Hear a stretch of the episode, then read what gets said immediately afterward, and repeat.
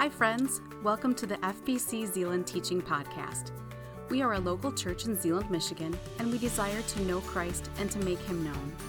We invite you into the same journey with us now as we open the scriptures and as we ask God to teach us and reveal himself to us in his word. Thanks for stopping by.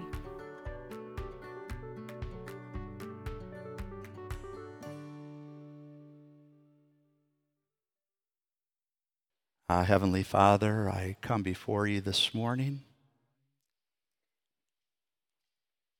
on behalf of the children of Abraham, Isaac, and Jacob, and that old serpent, the devil, would still like to sweep them from the face of the earth. Lord, I pray that you would continue to protect them as the apple of your eye.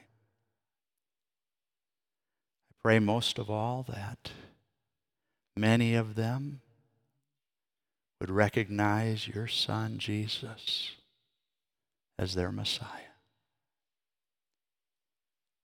and become your children through faith in him. And Lord, as we open your word this morning,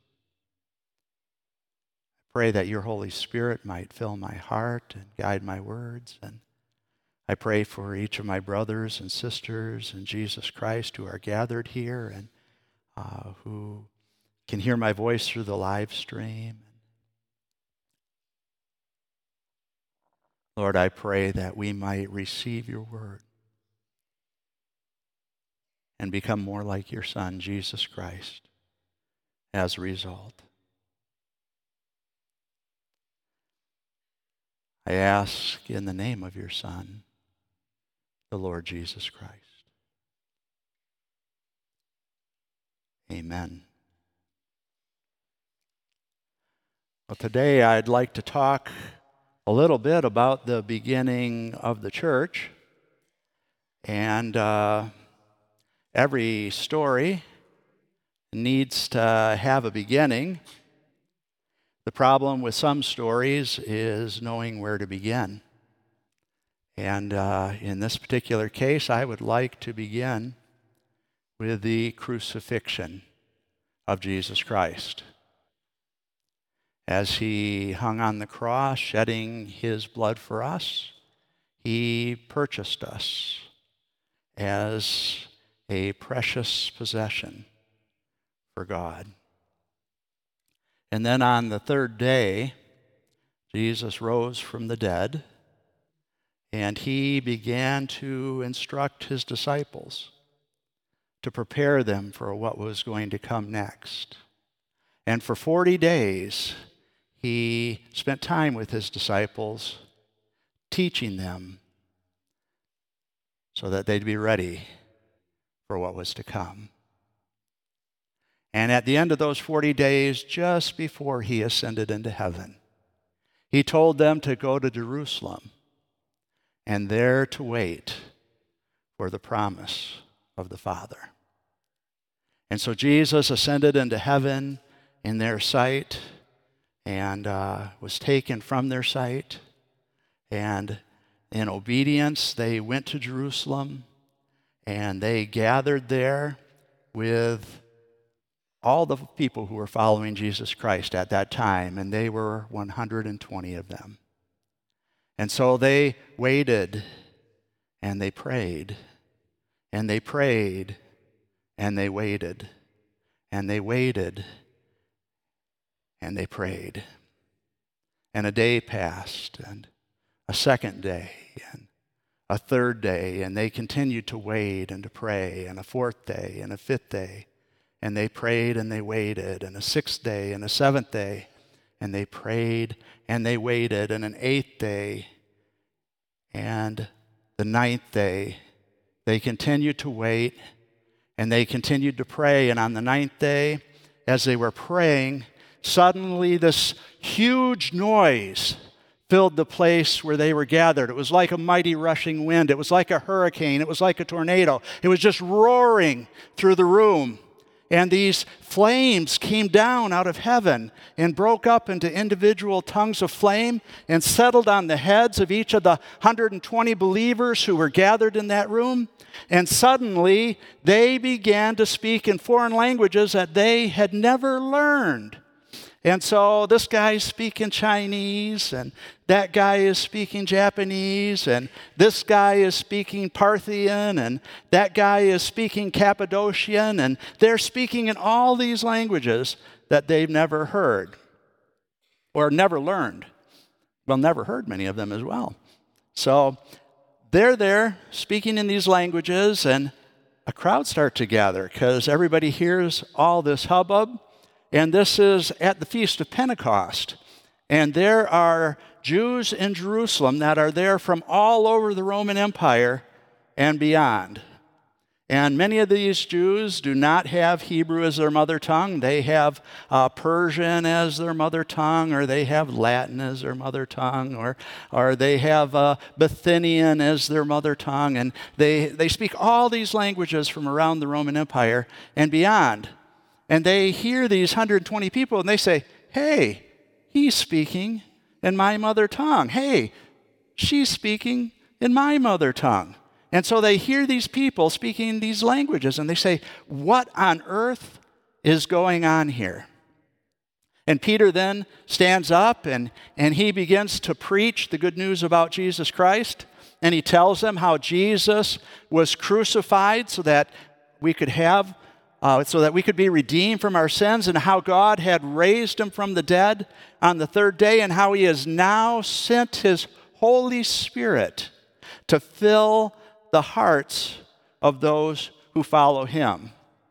And that was the very first day that the church became the church. Because the church is followers of Jesus Christ and when we become followers of Jesus Christ, we become indwelt by His Holy Spirit. And that was the day when followers of Jesus Christ began to be indwelt by His Holy Spirit. And I'd like to look at a number of things today that characterized the church the very first day the church became the church. And so, if you would like to open in your Bibles to Acts chapter 2, and in Acts chapter 2, I would like to read verses 41 to 47. And so, Acts chapter 2, verses 41 to 47. And if you're able, I'd like to invite you to stand as I read God's word in your hearing. It says, Then those who gladly received his word, Peter's word as he was preaching the gospel, were baptized. And that day, about 3,000 souls were added to them. And they continued steadfastly in the apostles' doctrine and fellowship, in the breaking of bread and in prayers. Then fear came upon every soul, and many wonders and signs were done through the apostles. Now all who believed were together and had all things in common and sold their possessions and goods and divided them among all, as anyone had need. So, continuing daily with one accord in the temple and breaking bread from house to house, they ate their food with gladness and simplicity of heart, praising God and having favor with all the people. And the Lord added to the church daily those who were being saved. You may be seated. Well, the very first thing the church did on the first day that they became the church is recorded in verse 41. The first part of that verse. Then those who gladly received his word were baptized, and that day about 3,000 souls were added to them. And so the first thing the church did when they became a church is that those who came to faith in Jesus Christ were baptized. Now, it's possible that we have some people here this morning who have not yet come to faith in Jesus Christ. And what I am about to say uh, doesn't apply to you. You, if you have not come to faith in Jesus Christ, you do not need baptism you need Jesus. Uh, he can save you. Uh, baptism cannot. And I'm going to talk a little bit about more about that, Lord willing, at the end of the message. But if you have received God's word and you have not been baptized, then you should be baptized.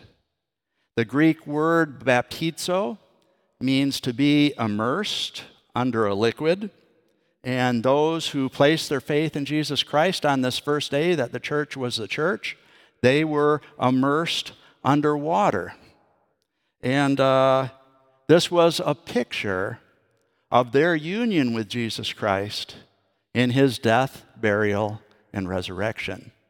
So, as they were standing in the water, they were proclaiming that when Jesus died, I died with him because I'm united with him by faith, that all my sins were nailed to the cross with him, and they were atoned for there. And when the believer then is placed under the water, it's a picture that when Jesus was buried, I was buried with him. And when the believer comes up out of the water, it's a picture that when Jesus rose from the dead, I was raised with him. I have received a new life from God.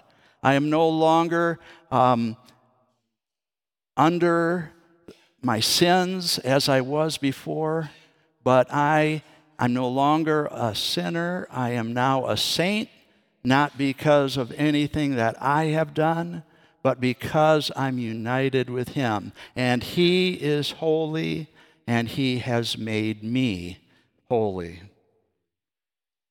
And so, people should then, who have come to faith in Jesus Christ, should be baptized as a picture that they're dead to their old life and they're alive to a new life in Christ.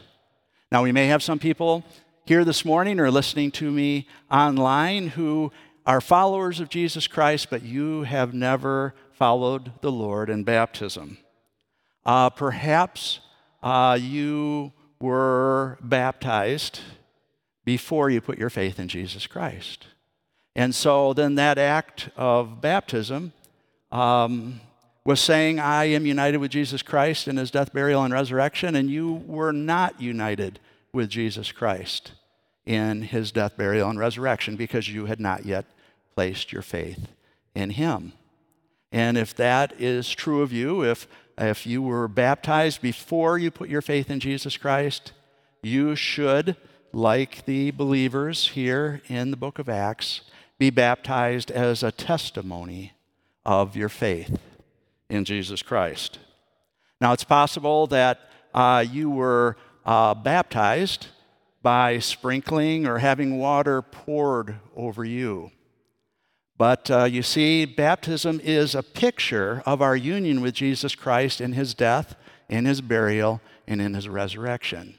And sprinkling and pouring are not an accurate picture of our union with him in death, burial, and resurrection. And so, if you have not yet pictured your union with Jesus Christ in his death, burial, and resurrection through a believer's baptism by immersion, then you should do that. And it's possible that some of uh, you here today might have faith in Jesus Christ, but you've just never gotten around yet to being baptized. And if any of these descriptions describe you, you're a follower of Jesus Christ, you have not yet followed him in baptism, and you would like to do that, then I would invite you to just feel free to contact the church office, and we'd be happy to schedule a time so that you can then show your union with Jesus Christ in that way. Now, the second thing that they did on the very first day of the church being the church is described in verse 42, the beginning of that verse. It says, And they continued steadfastly in the apostles' doctrine. And uh, doctrine is a big word for teaching. They continued in the teaching of the apostles, they devoted themselves to the teaching of the apostles because the apostles had been chosen by Jesus to be eyewitnesses of his resurrection and then to be his authorized representatives in proclaiming his truth to his church. And so the church then was devoting themselves to the teaching of the apostles. They were gathering to hear what the apostles had to say about what Jesus had taught them, about what Jesus wanted the church to know. And I'm happy to say that the apostles' teaching has not been lost over time. God has preserved it for us. He inspired the apostles and their representatives to sit down and write their teaching down for us in black and white. And we have it preserved for us in the New Testament, just as we have the uh, revelation that God gave through the Old Testament prophets preserved for us in the Old Testament. And so God has preserved His Word for us, and that is why the teaching of the Bible is so central to our gathering um, as brothers and sisters in Jesus Christ. On the very first day of the church, the church began to devote themselves to the apostles' teaching, and we continue to devote ourselves to the apostles' teaching today. Third thing they did on the very first day of the church being the church is recorded also in verse 42. It says, And they continued steadfastly in the apostles' doctrine and fellowship. Greek word koinonia. And fellowship, that's kind of a, kind of a church word. We don't usually use it in many contexts outside of the church. And uh, the word koinonia wasn't really a church word, it was kind of a common word. It meant sharing. And so they devoted themselves to sharing. And one of the major things that they shared with each other was their time. And um, this is important. It's important for us to share our time with each other as brothers and sisters in Jesus Christ because from eternity past, God has always existed in three persons God the Father, God the Son, and God the Holy Spirit. And those three persons were always in fellowship with each other. They always shared their time and their lives together. Um, I guess uh, uh, the way a young person might say it is God the Father, God the Son, and God the Holy Spirit always hung out together throughout all of eternity past. And so when God decided to share existence, he decided to share his character of fellowship, of sharing time together with his creation. And so, as he made man in his own image, he said it's not good for man to be alone. And he made mankind to enjoy fellowship, to share time with each other and with him. And so we are made to share our time together, especially as brothers and sisters in Jesus Christ. And so, one practical tip here technology cannot replace time face to face with brothers and, Christ- and sisters in Jesus Christ. And so, since the invention of the smartphone, there has been a dramatic increase in depression. And this is not a coincidence. It's an outcome of the fact that people are counting on their phones to give them something that they cannot get through their phone, that they need face to face time with followers of Jesus Christ. Now, I'm a, I'm a grandfather, and uh, I know that seeing uh, my grandchildren on Facebook, for example, is better than not seeing them at all. And so um, we're thankful for the help that substitutes give us when we cannot be face to face. But I would not be satisfied to just spend time with my grandchildren on Facebook unless for some reason I absolutely could not spend time with them face to face in any other way. Um, or to have a chat with them, or to call them on the telephone, or to write them a letter. All of these things are good, but they are not a substitute for spending time with other people face to face. And so it's fine to have a smartphone. I'm not telling you it's a sin to have a smartphone or anything silly like that. Uh, I have one, and I love all the things it can do. I especially like whenever I have a question, I can quick find an answer to it. Might not be a right answer, but at least I can find an answer. And uh, so um, it's fine to have a smartphone. Don't let it stop you from spending time with other Christians face to face. It's fine to listen to sermons on the radio. It's great to watch a live stream of a message. Uh, if you're watching the live stream today, if you can't be here with us in person, you're away on vacation, you're sick, um, there's some other factor that keeps you from being here in person, it's fine to utilize those tools. Uh, it's fine to use video chat, but those things are not a substitute for gathering with other brothers and sisters in Jesus Christ face to face. Now, another thing that the early church shared on the very first day that they were the church is they shared the resources. And we saw this in verses 45 and 46. It says, They sold their possessions and goods and divided them among all as anyone had need. Uh, oh, 44 and 45, rather. Now all who believed were together and had all things in common, and sold their possessions and goods, and divided them among all as anyone had need. By the way, they had all things in common. Uh, it said they shared all things. There's your word koinonia again, uh, the word fellowship that we saw up in verse 42. And you'll notice it doesn't say that they were required to share with each other. It doesn't say even that they were expected to share with each other. It just says that they did share with each other. They were motivated by love for God and by love for each other. And so the sharing of their resources as they had opportunity uh, was a natural outflow of that love. And that also is something that reflects God's eternal character. Uh, God is a giving God. And so we know that God so loved the world that he gave his only begotten Son.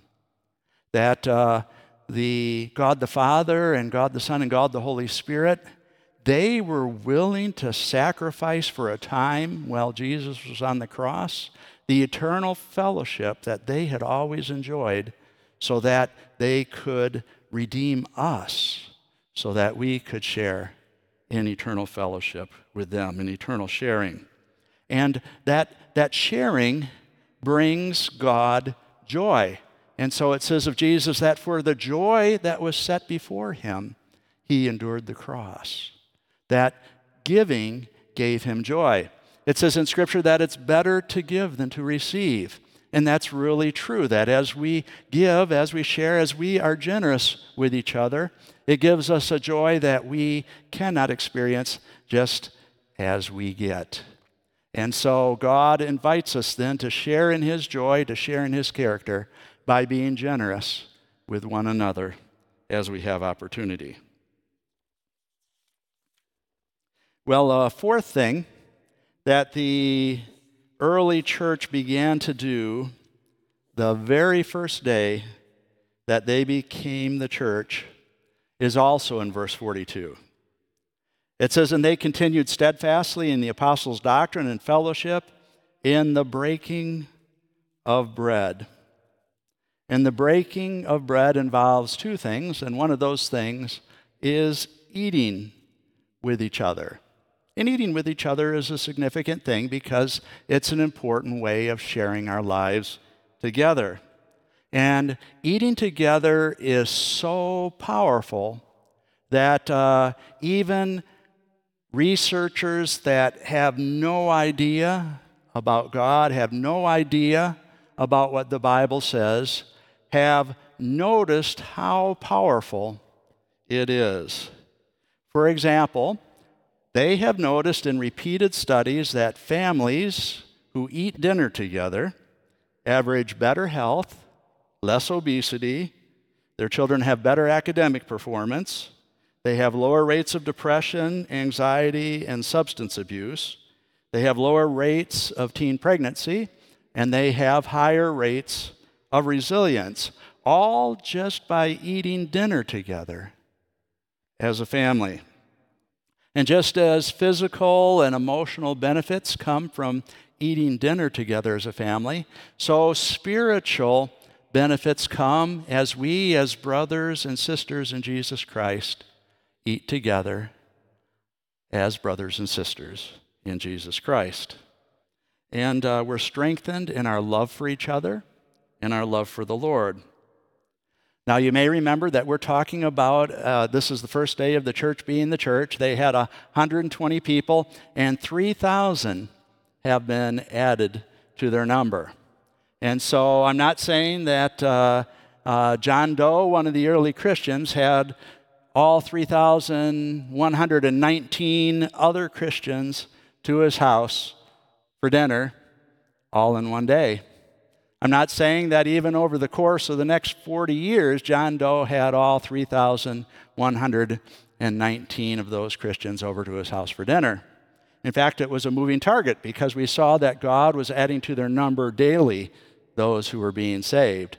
So uh, people were being added to the church faster than John Doe could possibly invite them over to dinner. So I'm not saying that the whole church has to eat together. But I'm saying that we, as the church, we need to eat together. And so, you know, maybe three or four or five families over here eat together sometimes, and that family eats with that family, and this family eats with that family, and they have a regular practice of gathering with other believers and eating with them. And so I encourage you to seek opportunities to eat with other people, with other brothers and sisters in Jesus Christ. Now, another aspect of breaking bread was the Lord's Supper. By the way, next Sunday you have an opportunity to meet together. Missions conference, we're having lunch down in the gym. You just stay after Sunday school, go down to the gym, and you can eat together. There, little little opportunity there for you. So, Another aspect of breaking bread is the Lord's Supper. During the Lord's Supper, the early Christians would eat bread and drink of the fruit of the vine. And the bread was a picture of the body of Jesus Christ that was broken for them on the cross. And the blood was a picture, uh, the fruit of the vine was a picture of the blood that Jesus Christ had shed there on the cross for them. And the Lord's Supper served to remind them of what Jesus Christ had done for them. And so it's important for us as a church family to regularly celebrate the Lord's Supper together as a reminder of what Jesus has done for us on the cross. The fifth thing that the church did on the very first day that they became the church is recorded for us also in verse 42. A lot of time here in verse 42. And they continued steadfastly in the apostles' doctrine and fellowship, in the breaking of bread, and in prayers. And so prayer is important because we need God. And when we pray, we are acknowledging who God is, that He is the source of everything we need. He is the one in whom we live and move and have our being. And so we're acknowledging who He is, we're acknowledging our dependence upon Him, and we're coming to Him then for those things that we need. Now, the wonderful thing about prayer is as we go to God in prayer, we don't have to convince Him to listen to us. It's not like God is busy and distracted and disinterested, and, and we're uh, like a, a little two year old trying to catch his mom's attention when she's trying to prepare dinner or something like that. Um, it's God is ready, willing, and able to hear us as we come to Him in prayer. He is already waiting for us to come to Him and acknowledge our need and to receive the things that we need. And so, if prayer is something new for you, you're a follower of Jesus Christ, and you say, "Yeah, yeah, I'm a follower of Jesus Christ, but I'm not much of a prayer. I, I, you know, uh, never really grew up praying very much, and and I've I've never really developed the habit since then, and and I don't really know what to do, and um, just talk to God like you would talk to anybody else." Now, a little tangent here. Uh, one difficulty with that is people are starting to forget how to talk to other people. Um, and so um, you have families uh, sitting in the living room together, texting each other. Um, uh, young people that uh, you know are communicating with each other uh, via smartphone, but they can't talk face to face with each other. And so uh, I already talked about the importance of actually doing that, uh, talk to each other. Uh, but beyond that, once, you, once you've uh, begun learning to talk to each other, talk to God. Uh, he is omnipresent. That means that's, you know, your big, big word for He's everywhere. He can hear us. Uh, he is here, and uh, we don't have to shout loud. Uh, he can even hear what's in his, what's in our hearts, and we can pray silently. And so we can think of uh, Nehemiah. Um, it was in our elder meeting on Tuesday. Pastor Jeremy was uh, sharing a devotional from Nehemiah chapter 1. And uh, Nehemiah had been praying that uh, God would intervene on behalf of the, of the people of Judah who uh, did not have any protection. The walls of Jerusalem were broken down, and uh, he was a cupbearer to the king. And one day he went in, and the king said, Why are you looking so sad? And, uh, and Nehemiah prayed. And it wasn't that Nehemiah fell down and said very loud, Oh Lord, our God, creator of the heaven and earth. But uh, in his heart, he quickly said, Lord, help me have favor in the eyes of this man who has just asked me a question that if I answer it wrong, he's going to chop my head off. So he came to the Lord in prayer. And so spend time uh, talking to God because he wants you to acknowledge that he can help you and he can help you. And so that's why prayer is so important to us as a body of followers of Jesus Christ. Now, the last thing I want to share is actually not something that the church did on the very first day of being the church. It's something that God did on the very first day of the church being the church. And that's in verse 47. It says, Praising God and having favor with all the people. And the Lord added to the church daily those who were being saved. And so, on the very first day that the church became the church, the Lord added to the church daily those who were being saved. And for all these thousands of years since that day, the Lord has continued to add to the church daily those who are being saved. All around the world, daily, we have brothers and sisters in Jesus Christ who are coming, or we have people who are coming to faith in Jesus Christ for the very first time every day. And it'd be a privilege for us as a church family to have some of those who are coming to faith in Jesus Christ for the very first time join us so that we can share in fellowship with them. And so I mentioned earlier, it's possible that we have some here today, some listening on the live stream perhaps, who have never put their faith in Jesus Christ. Now, it's uh, uh, possible that uh, you grew up in a Christian family, and it's possible that you're a good person, and it's possible that you participate in religious activities. But those things are not enough. You need Jesus. He is your only hope. You were created to enjoy friendship with God. Your friendship with God has been broken because of the sins of the human race. and your sins, that you have ratified the sinfulness of the human race. And uh, the only way that you can be restored to fellowship with Him is through Jesus. He is behind the deepest longings of your heart. You know, you think you want this and you think you want that and you think you want the other thing, and those things are just trying to cover up the symptoms of the great longing that you have for fellowship with God. And only Jesus can restore that longing. Only Jesus can save you. And with that in mind, I have a question for the congregation as a whole. And um, I ask this question with some hesitation because I know some people may find the question threatening, and that's not my intention. But I want to make it easy that if we have someone here today who does not have faith in Jesus Christ, that they can talk to someone if they want to know more about how to have faith in Him. And so, if you're here this morning, and if there's someone here who does not have faith in Jesus Christ, and you're willing to show them how they can come to Jesus Christ in faith, then please raise your hand and hold it up. Okay.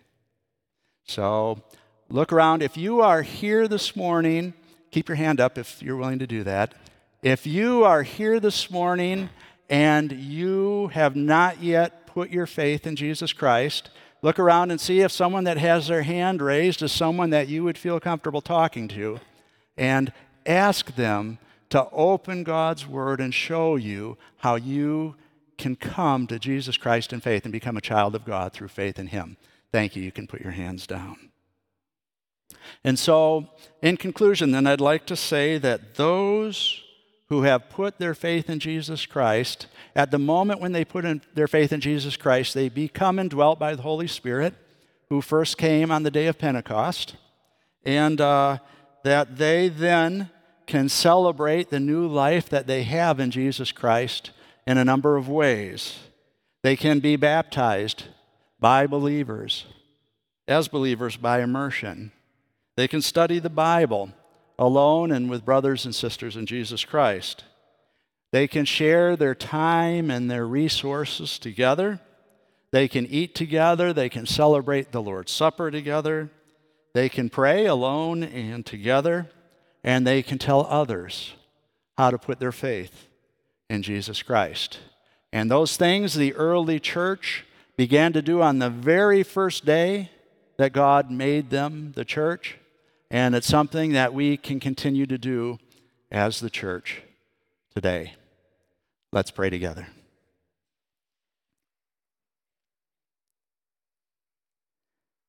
Well, Heavenly Father, I pray for my brothers and sisters who are gathered here today, and I pray for me, and I pray that we would be involved in doing these things, that we would see the work of your Holy Spirit in the church the very first day the church began, became the church. And that these things would be reflected in our lives as well as, uh, as followers of you. And Lord, I pray that if there's anyone here or, uh, or online or uh, anyone who somehow hears the sound of my voice that has not yet put their faith in your Son, Jesus Christ, I pray that they would be added to the church today through faith in him. I ask in Jesus' name.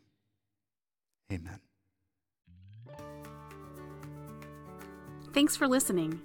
We hope that what you heard inspires you to take the next step in your faith. If you have questions about this message or would like more information about our church, we invite you to check us out at fbczeeland.org or call us at 616 772 4377.